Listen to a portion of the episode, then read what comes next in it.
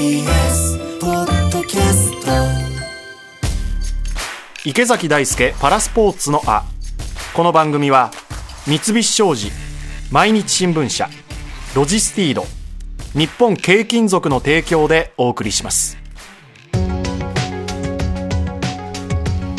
車椅子ラグビー日本代表の池崎選手がパラスポーツの魅力を発信する池崎大輔パラスポーツのあ。ゲストはパラテコンドーの日本代表の監督でありハイパフォーマンスディレクターも務めていらっしゃる作田武俊さんです。作田さんは学生時代に健常者のテコンドーの大会で優勝したり総合格闘家として活躍されたり。現在は代表監督として技術面育成面そしてハイパフォーマンスディレクターとして競技の発展面を推し進めていらっしゃいます。今回はパラテコンドーの競技について佐々木舞音アナウンサーと話を伺いましたではどうぞ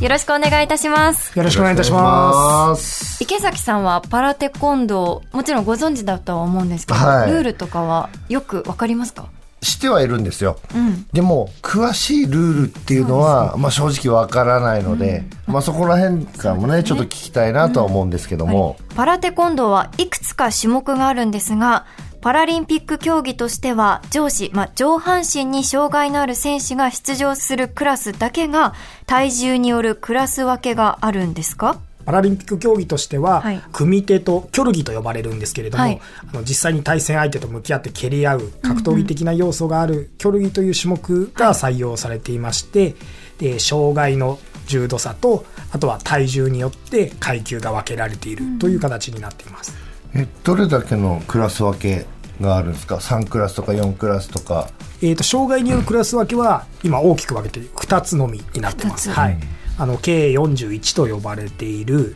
両腕がともに3分の1以下の欠損があるクラスとあとはそれ以外ですね。片腕は全てあるけれども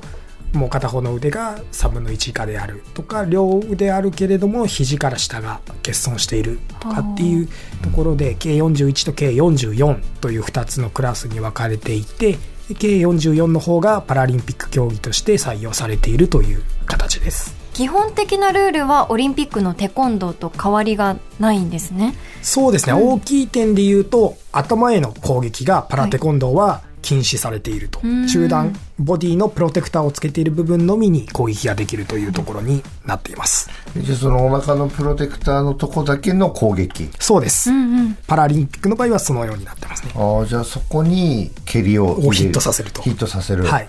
八角形のコートでヘッドギアとプロテクターをつけて行われ、より多くのポイントを取った方の勝利になると。蹴り技がどうのこのプロテクターにしっかりヒットすると得点が入る。はい難易度によってポイントが変わるんですか？大きく分けて3種類あるんですけれども、はい正面を向き合った状態での蹴り回し蹴りであったりとか前下を押すような蹴りが2ポイント、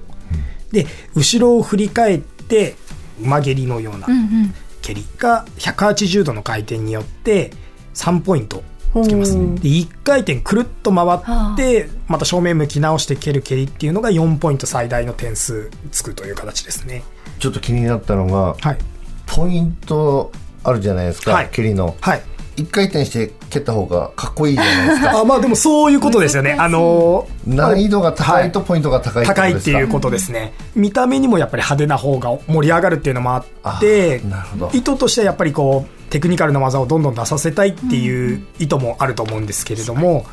派手な蹴り難易度が高い蹴りを決めるとポイントが高くなるああ、そういうことなんですね。はい。見せる技、見せる蹴り。もう必要になってでもくる180度ジャンプしながら蹴ったら10ポイントとか。今後なってくるかもしれなないってくるかもしれないってことですよね。はい。蹴りをその防御する時っていうのはかわす上半身で守る。どういうふうな防御になるんですか、そうですね。あの今おっしゃっていただいたように一つは相手の蹴りをかわす。当たらないようにする。もう一つは腕でしっかり受けてプロテクターに触れさせないようにする。あとは少し近いんですけれども体を寄せて相手の蹴りを出させなくする。あ距離感ですね。そうですね距離で潰してしまう。とへえ。いうようなことが多いですね。じゃあもう試合するときはそういう戦略とか戦術とかもありながら距離感を作ってで蹴りをしに行くっていう感じなんですか？そうですね。まさにあの、テコンドーは蹴りをピックアップされることが多いんですけれども、おっしゃっていただいたように距離感がすごく大事なスポーツになっています。そうですよね。近かったら蹴れないですもんね。そうですね。はい。でも相手の身長とかそういうのによって。合わせて遠めだったり近めだったりっていう。っていうところですよね。なるほど。そういうことですよね。パリのパラリンピック迫ってますけれども、はい今ってどんなトレーニングしてるんですか？2023年パラリンピック出場に向けてこうどんどんポイントを稼がなければいけない年はい。だったので、こうどんどんどんどん試合に出てというので追われていたんですけれども、年が変わって世界ランキングでの出場枠というのが、お。はい、発表されて日本からも2名の選手が、うん。はい、出場確定させたところなんですけれども、その出場権を争うレースというのが一旦一段落したので、一度ここからまた基本から作り直して、でそれぞれのこう試合スタイルを再構築してっていうリニューアル、今までは試合に追われてたところを一気にまたレベルアップの方向に持っていこうというところですね、今現在は。えでもじゃあもうパラリンピックに出場は決まってる選手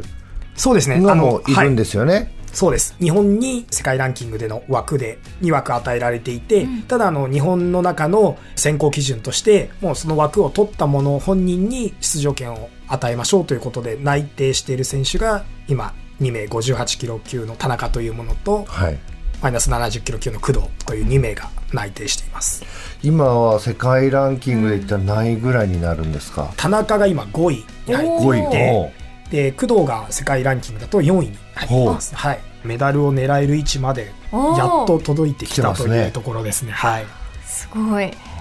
でもそれはこの作田さんの海外遠征を増やしてっていう戦略というか意図が功を奏しているっていうことなのかなとも思いました、それも一つの要因にあると思います。海外遠征を増やすとどんないいことがあるんですか？国内の中での選手層というのが薄くてですね、パラテコンドーの場合は。今活躍している選手たちがその階級だと、あまりこうライバルになる選手がいないという状況が続いていて、競争意識を高めたいなというのが就任当時ありました。で、競争意識を高めていく中で新しい選手が伸びてくるのを待つよりも、海外に出ていって、海外の選手と出場権を争うという形での競争意識を高めようというところで、まず海外遠征を増やしたというところです。あとはそれに伴って世界ランキングも一緒に上げていけるというところですね。あとは海外の環境そのものに慣らしたいなというところもありました。でも海外遠征を増やすとなるとお金というか費用も結構かかったんじゃないですか？そうですね。なので、あの、合宿と天秤にかけた時に、すごく迷いはしたんですけれども、海外遠征に実践をどんどん積みに行こうという方に方針を思い切って切って、合宿は減らして海外遠征を増やすという方針を取りました。世界一の国ってどこになるんですかアゼルバイジャンの選手が今、70キロ級に関しては1位に君臨しています。もうポイントっていうのもいろんな海外の大会に行って勝ってポイントを稼いでいくそのポイントの合計で決まっていく。っていうことですねはい。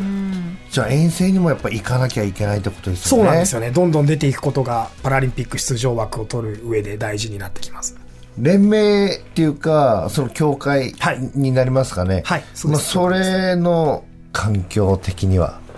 そうですね。遠征行くにも費用面とかあるじゃないですか、はい。スポンサーがいるとかいないとか、そういうなんかいい環境でできてるのか、もっとこういう環境にしたいって思ってるのか、現状はあの選手の少なさというのが逆にまあ利点にもなっていて、少ない選手につぎ込めるという現状があってうまく回せてはいるんですけれども、やはり欲を言えばもっとスポンサーさんもついていただきたいですし、金銭的に裕福になればいいなとは思いつつ、ただ、ないものねだりをしてもしょうがないので、あるものの中で、こう、最大限の強化をしていこうというところですね。でももっともっとやっぱりスポンサーがたくさんついて、もっと海外遠征行ったら、もっともっとやっぱ上位にそうですね理想はまさにそうですねしかもその中でメダルを取ったら、もっともっとパラテコンドーがね、やっぱ浸透していって、こんなに魅力のある競技なんだよっていうことも伝えて、普及にもつながりますもんね。そうですね。作田さんのお力もあってメダルを狙える位置までここに上がってきたと。海外遠征増やしたりねあ工夫されてるんですね。本当に伸びしろしかないパラテコンドーの話題でした、以上池崎大輔パラスポーツのあでした。TBS